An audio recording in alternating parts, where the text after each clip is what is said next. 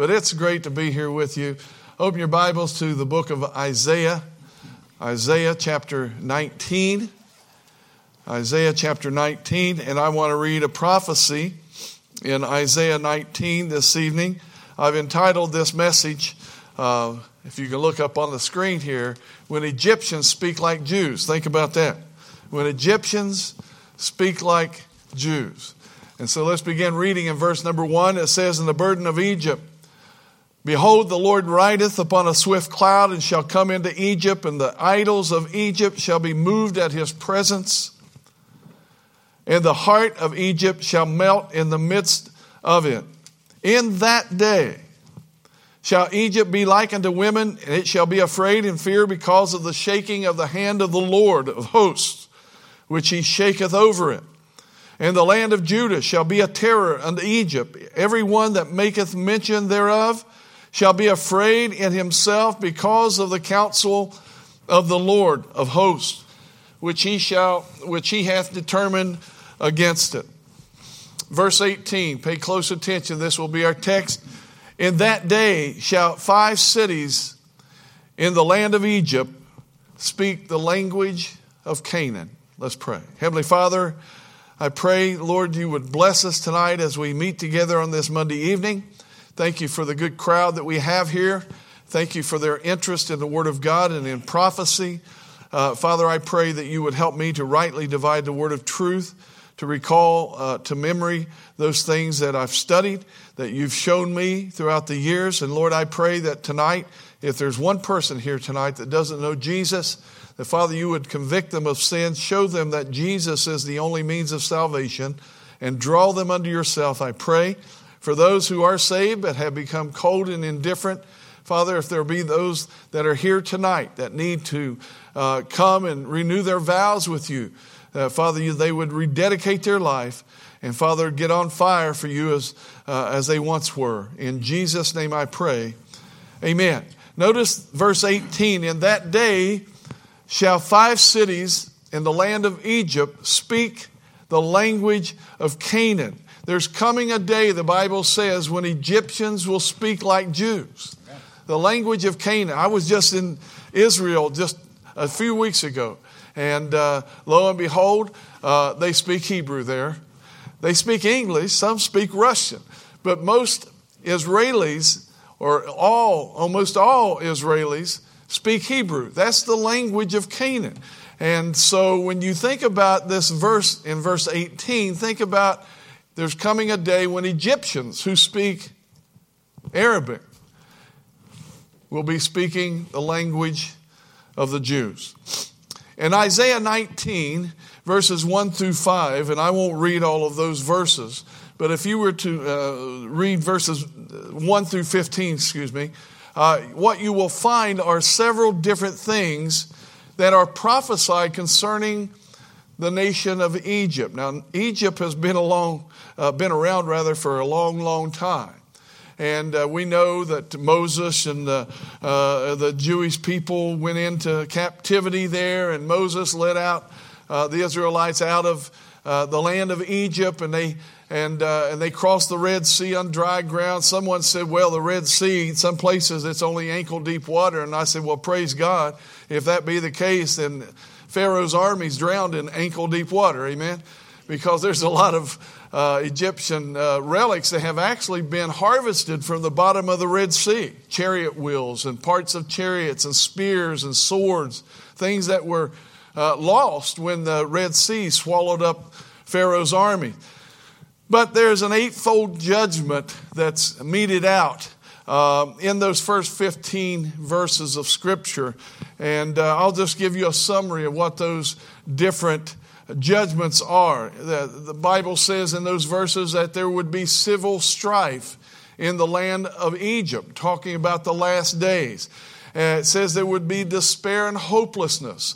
And of course, uh, it says that there would be political confusion. It says that there would be religious confusion in the land of Egypt in the latter days, in the last days. And when we look at all of that and we go back just about what, 14 years ago, or, or no, excuse me, 12 years ago, in 2011, 12 years ago, you remember seeing on television the civil war that erupted in the land of Egypt. You remember that.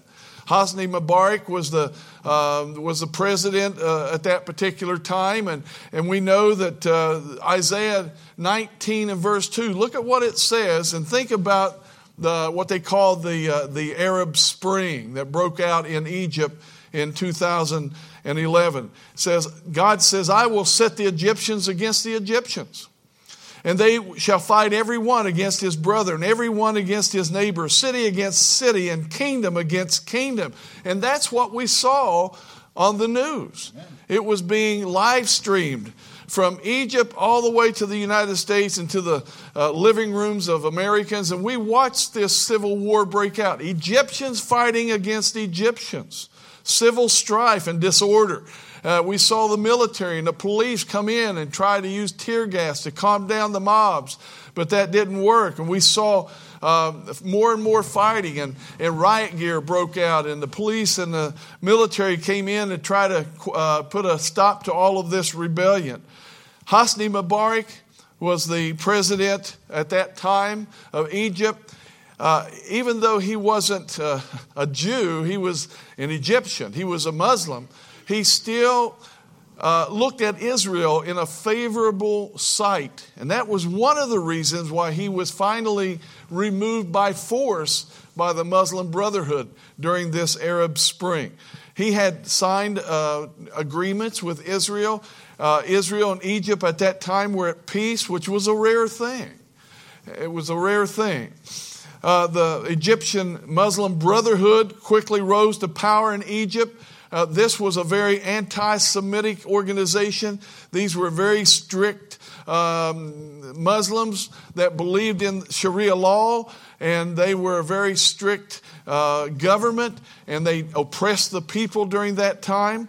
And this man, Muhammad Morsi, uh, um, uh, from the Muslim Brotherhood, was installed as a newly elected president. He wasn't really elected president, but they said he was elected president.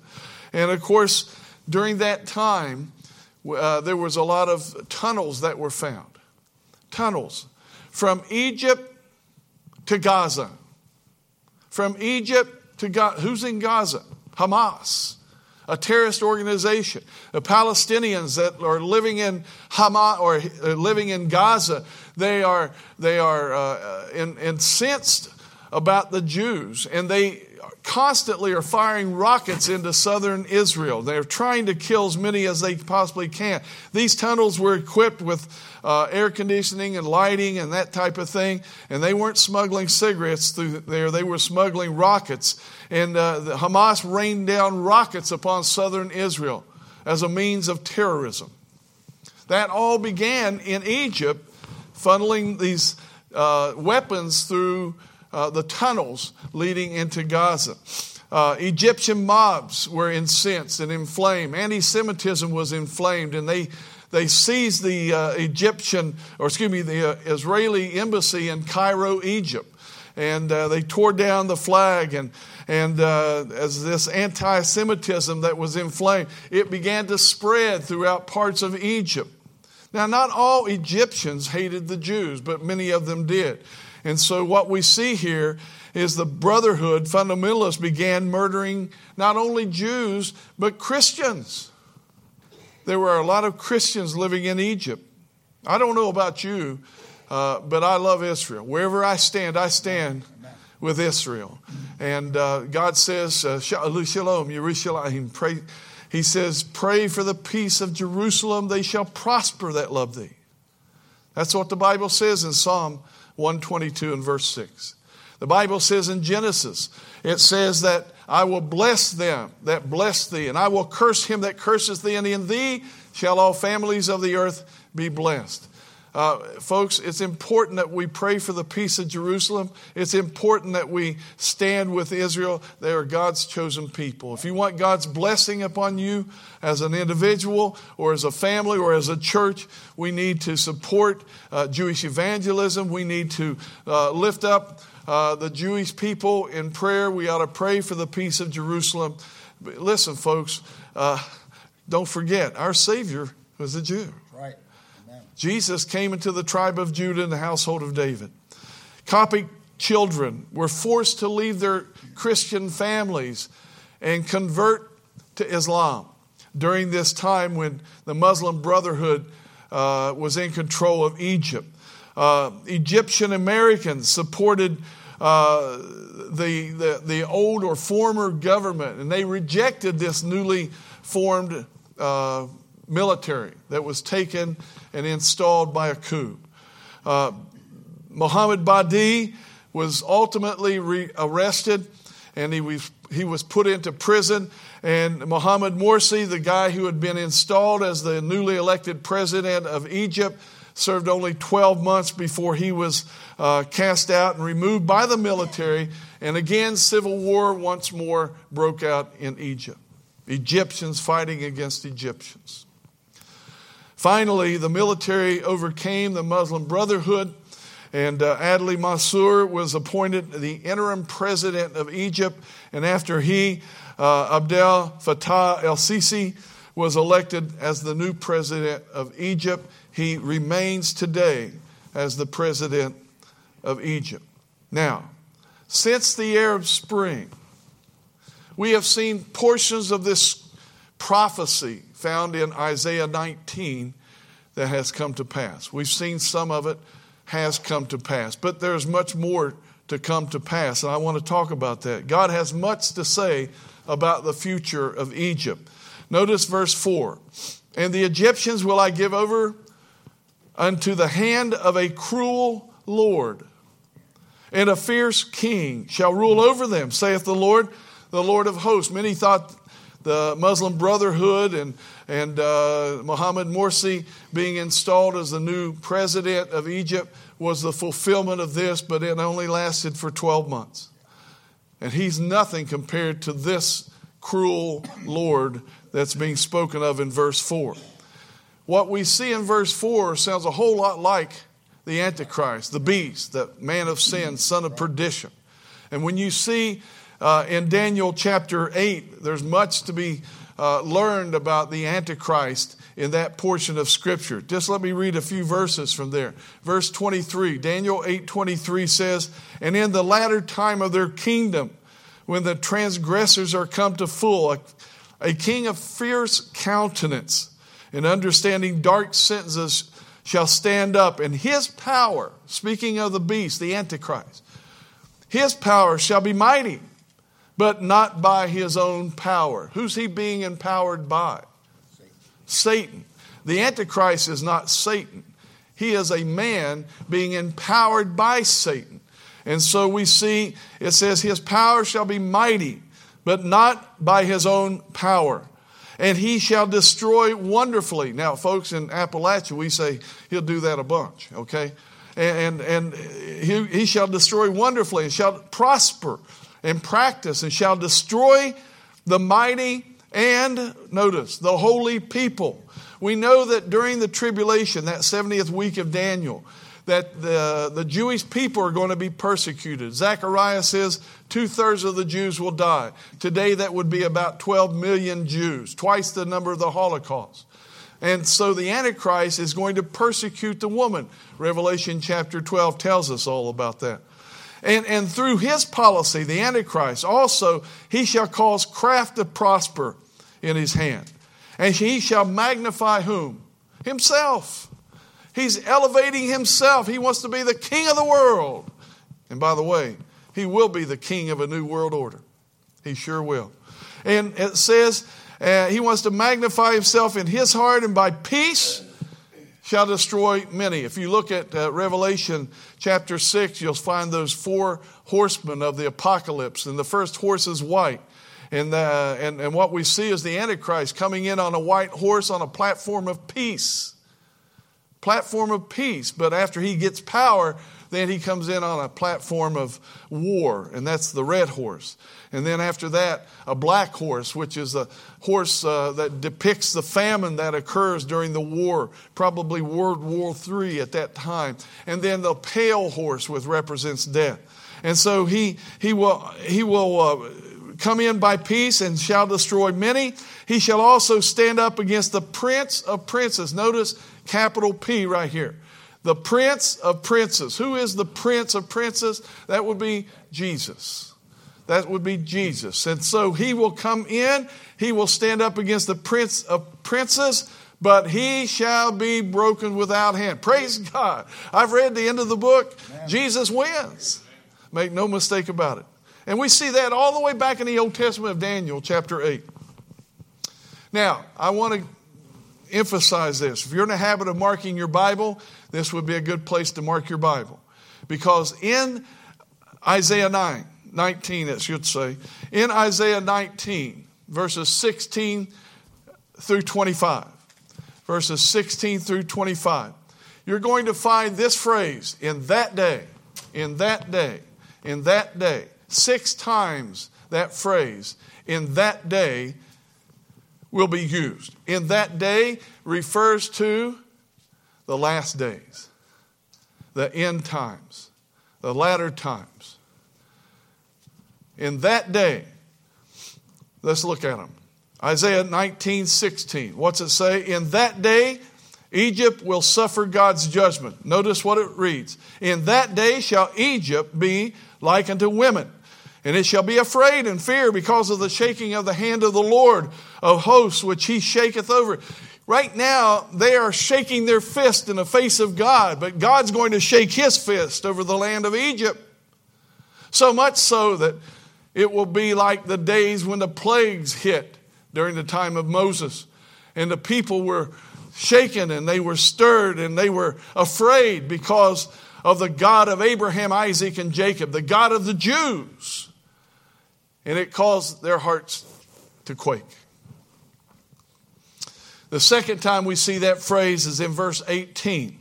In that day, Egypt will speak the language of the Jews. We talked about it already. In that day shall five cities in the land of Egypt speak like speak rather the land uh, the language of Canaan.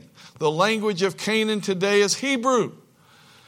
You ever wonder what language we'll speak in heaven? I suspect we'll speak Hebrew. That's just my guess because that's what Jesus spoke down here. His people, the Jews. Uh, I always wanted to speak fluent Hebrew, but I never could. I can speak some phrases in it, but not speak it fluently. But there's coming a day when five cities in the land of Egypt, keep in mind, they speak Arabic. These are Muslims who are going to be speaking Hebrew. How about that? And now notice verse 19, that same phrase. In that day, Egypt will have an altar to the Lord. Now, when I first read that, it really opened my eyes. And I went back and reread it. I thought, did I read that wrong?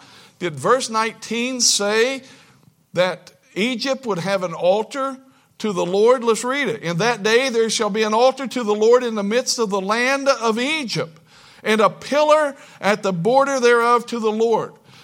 Listen, folks, in, in, in Islam, they don't even have a plan of salvation, let alone an altar to offer sacrifices unto Allah. They don't believe that. They don't believe in offering sacrifices to Allah. They don't have an altar like Egypt, or excuse me, like Israel has an altar, where they offer different sacrifices unto the Lord Jehovah God according to the law, the Torah. They don't have that.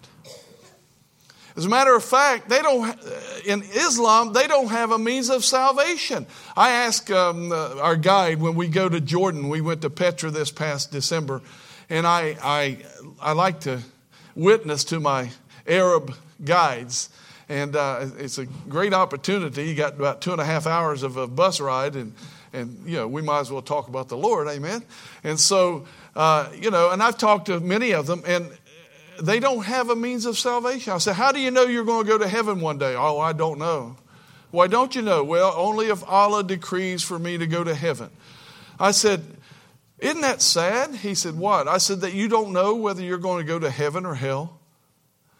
Isn't that sad that you don't have the confidence and the assurance, the hope that I have in Jesus Christ? Because I know in whom I have believed, and I'm persuaded He's able to Listen, to keep that which he has committed unto him against that day. Praise God. I know I'm going to heaven My hope is built on nothing less than Jesus' blood and righteousness. Because he lives, I can live also. And that's the hope of every child of God. Right. But see, Muslims don't have salvation. And here we find that they're going to be offering sacrifices unto the Lord God in that day. And it shall be for what? A sign and a witness unto the Lord of hosts, where? In the land of Egypt.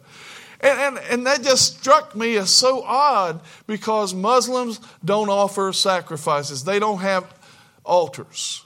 But here we find in the last days, during the tribulation period, after the Antichrist is lording over everybody, that they're going to have an altar unto the Lord. What, what might that altar be? You ever heard of the Great Pyramid of Giza? There are many theologians who believe that this could very well be the altar mentioned in Isaiah 19. That the Great Pyramid of Giza uh, would be that altar during that tribulation period in which the Egyptians would offer unto the Lord. Let's see why. When you think about this pyramid, this is the largest pyramid in the world. It's an incredible sight to behold. Likely built in the 22nd century, it's made up of 115,000 stones, made level within, listen, made level within one one hundredth of an inch. I, I couldn't do that today. I can't imagine those people doing it back in 2200 BC. And, and not only that, the pyramid is nearly 500 feet high, and some of the stones used weigh 80 tons. They didn't have cranes. They didn't have laser beams to, to level things. They didn't have all of the modern day equipment that we have, like computers and other things. And, and the stones were cut on a bevel so that it's, uh, these stones would fit together with seams less than one fifth of an inch. Imagine that. When you think about the, the Great Pyramid of Giza, it took approximately 20 years to build. It took over 100,000 men to construct it. And it's made of stones, not bricks. Made of stones, not brick. That means they were heavy. Some, as I said, were weighing 80 tons. Uh, only a pyramid, it's the only pyramid that is not solid. In other words, you didn't have a base of uh, stones, and then on top of that, a base of stones, like if you had those, uh, what those little blocks that those kids play with? Lego, Lego blocks. Yeah, it's not like that. The, this was hollow on the inside.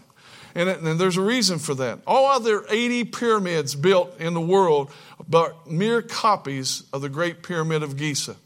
The pyramid served, listen, a pyramid served as a headstone. Why? Because a pyramid was used as a tomb. But the Great Pyramid of Giza never served as a tomb. As a matter of fact, it sits on a 13 acre base, and that base is made level within one inch back in 22 BC. Think about that.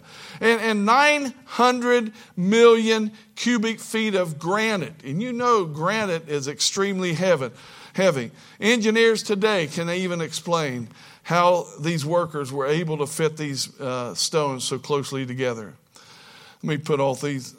Its face is polished uh, it's polished white limestone. It shone so brightly it could be seen a 100 miles away. It rests on four foundation stones that fit into sockets within the bedrock uh, underneath it. And this uh, kept the pyramid square and level during temperature change. I don't know if you've ever had a door in your house swell and uh, it began to stick. Like the front door, if it was made of wood, it would begin to stick during the winter months. In the summer, it would shrink and you'd see daylight all around it. I mean, that's the way my house used to be.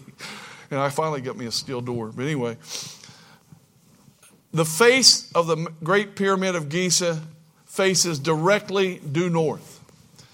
Um, it's the only pyramid, only on a pyramid rather, can uh, uh, the capstone be called the head of the corner its golden capstone was rejected by the builders. That's why the Great Pyramid of Giza doesn't have a capstone.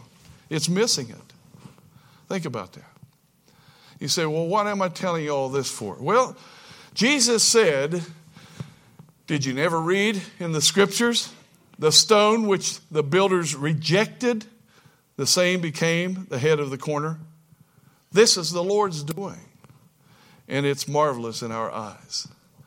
You see, this pyramid depicts Jesus Christ in so many ways.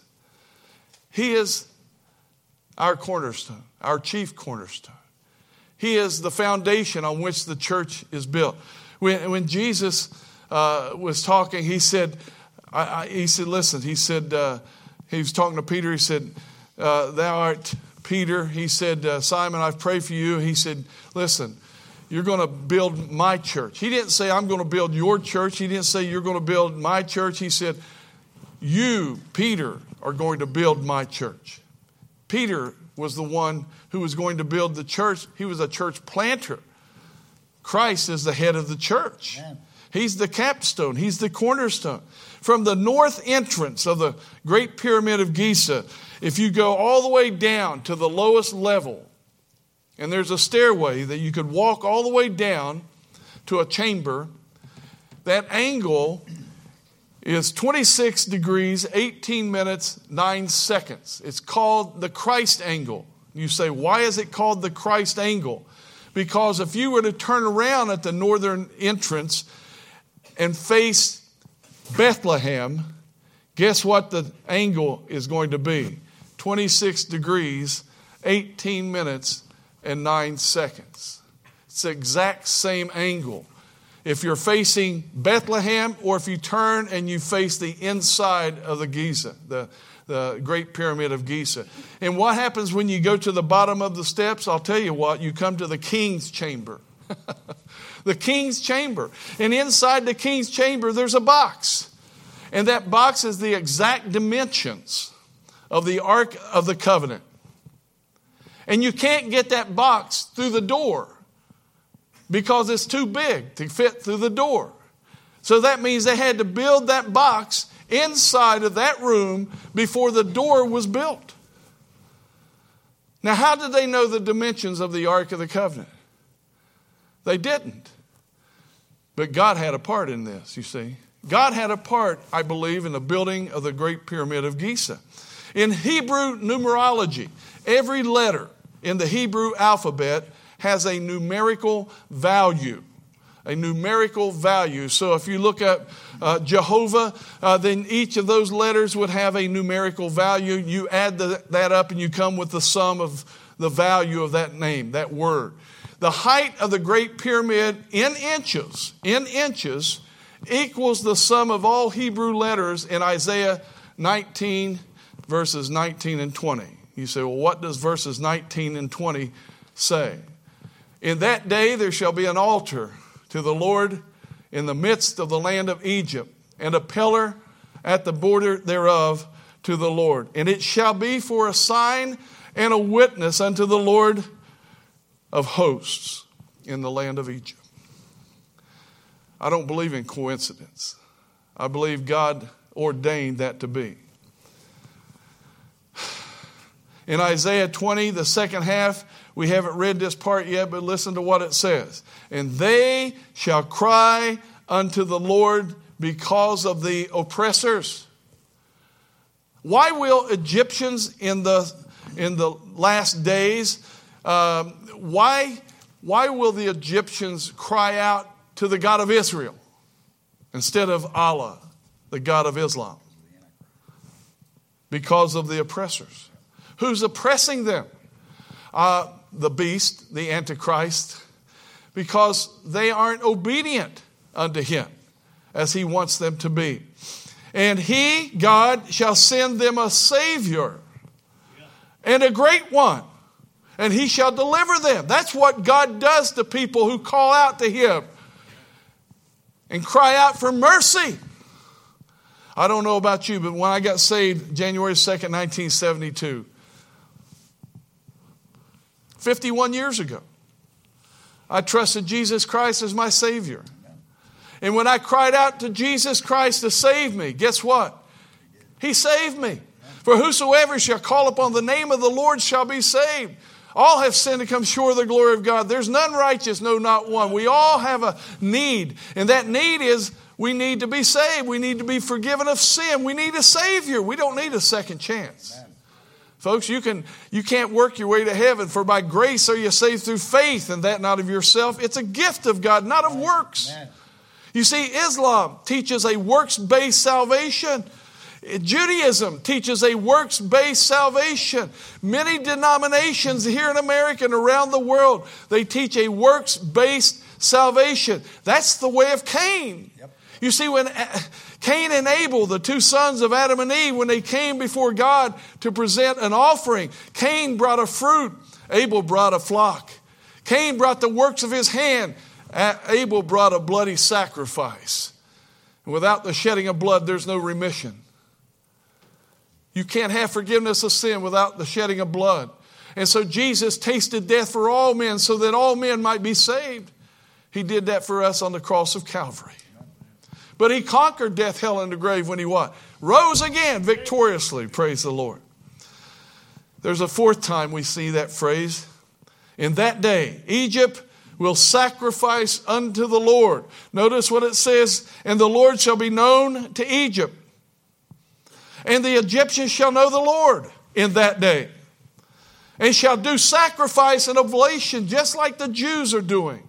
And, and, and yea, they shall vow a vow unto the Lord and perform it. There's a lot of people who vow a vow unto the Lord who don't perform it.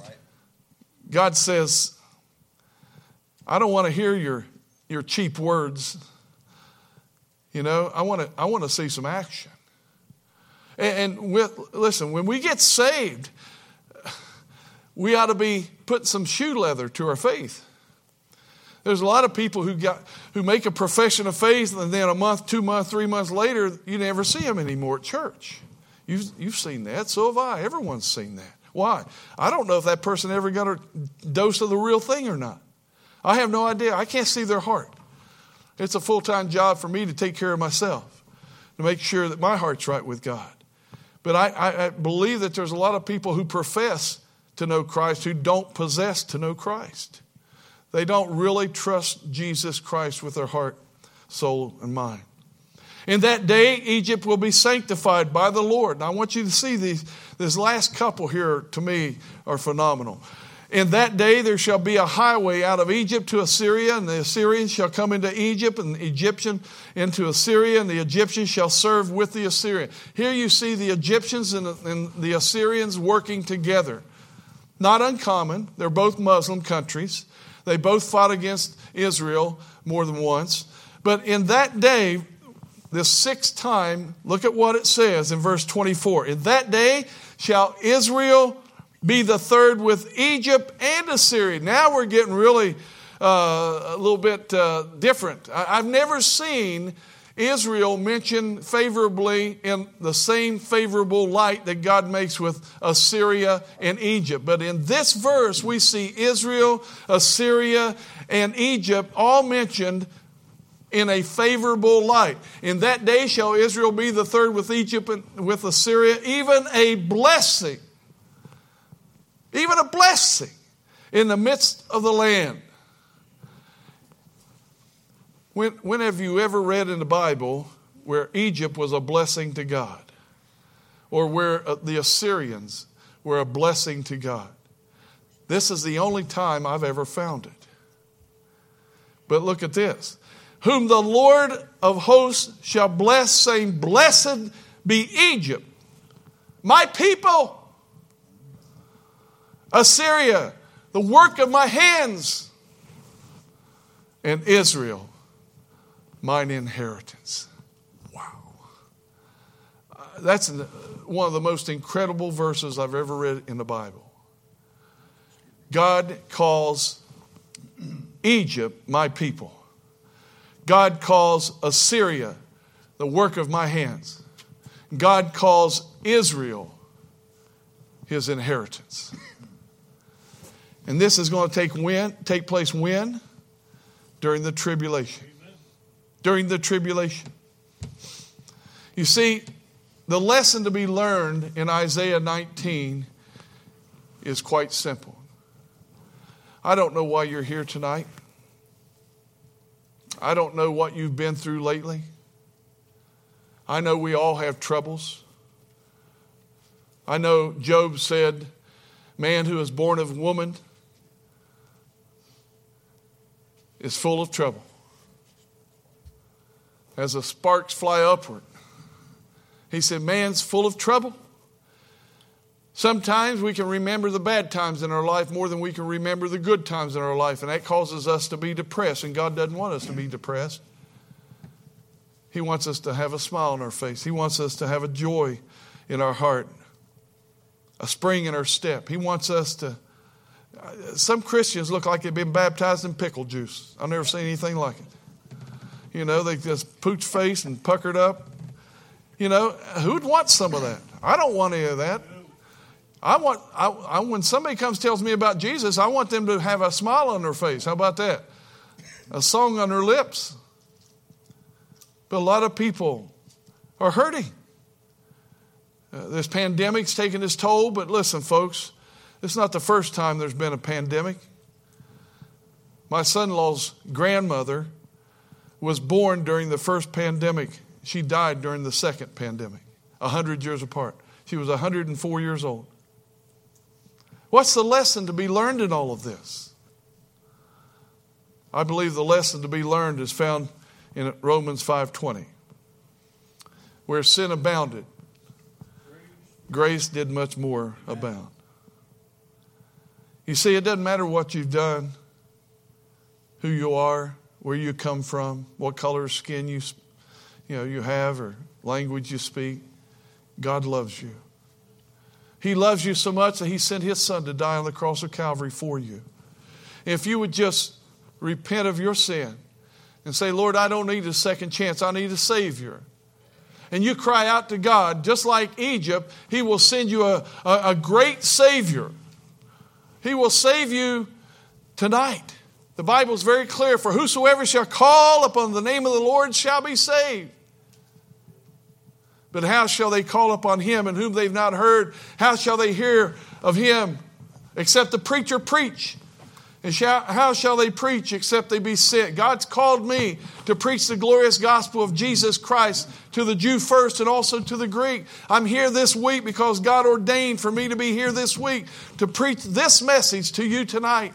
Maybe this is the message you need to hear that it doesn't matter what you've done, how bad you've been, how good you've been, it doesn't matter how much money you have, doesn't matter about any of that stuff. God sees you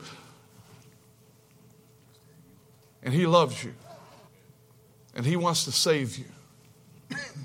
Say, Preacher, I've been saved. Have you been serving the Lord? Well, not like I should. Why not? Why not come tonight? Get on your knees before God and say, Lord, I repent of my sin. I repent of my selfishness. I call upon you to forgive me, Lord. If you're lost, ask Him to come into your heart. Upon the authority of God's Word, I promise you, He'll do just that. Bow your heads. Father in heaven, we love you. We thank you for loving us. And as we get ready for a song of invitation, as the pastor comes, I pray that, Father, you would stir hearts, draw men, women, boys, and girls unto yourself as only you can. We'll praise you in Jesus' name. Amen.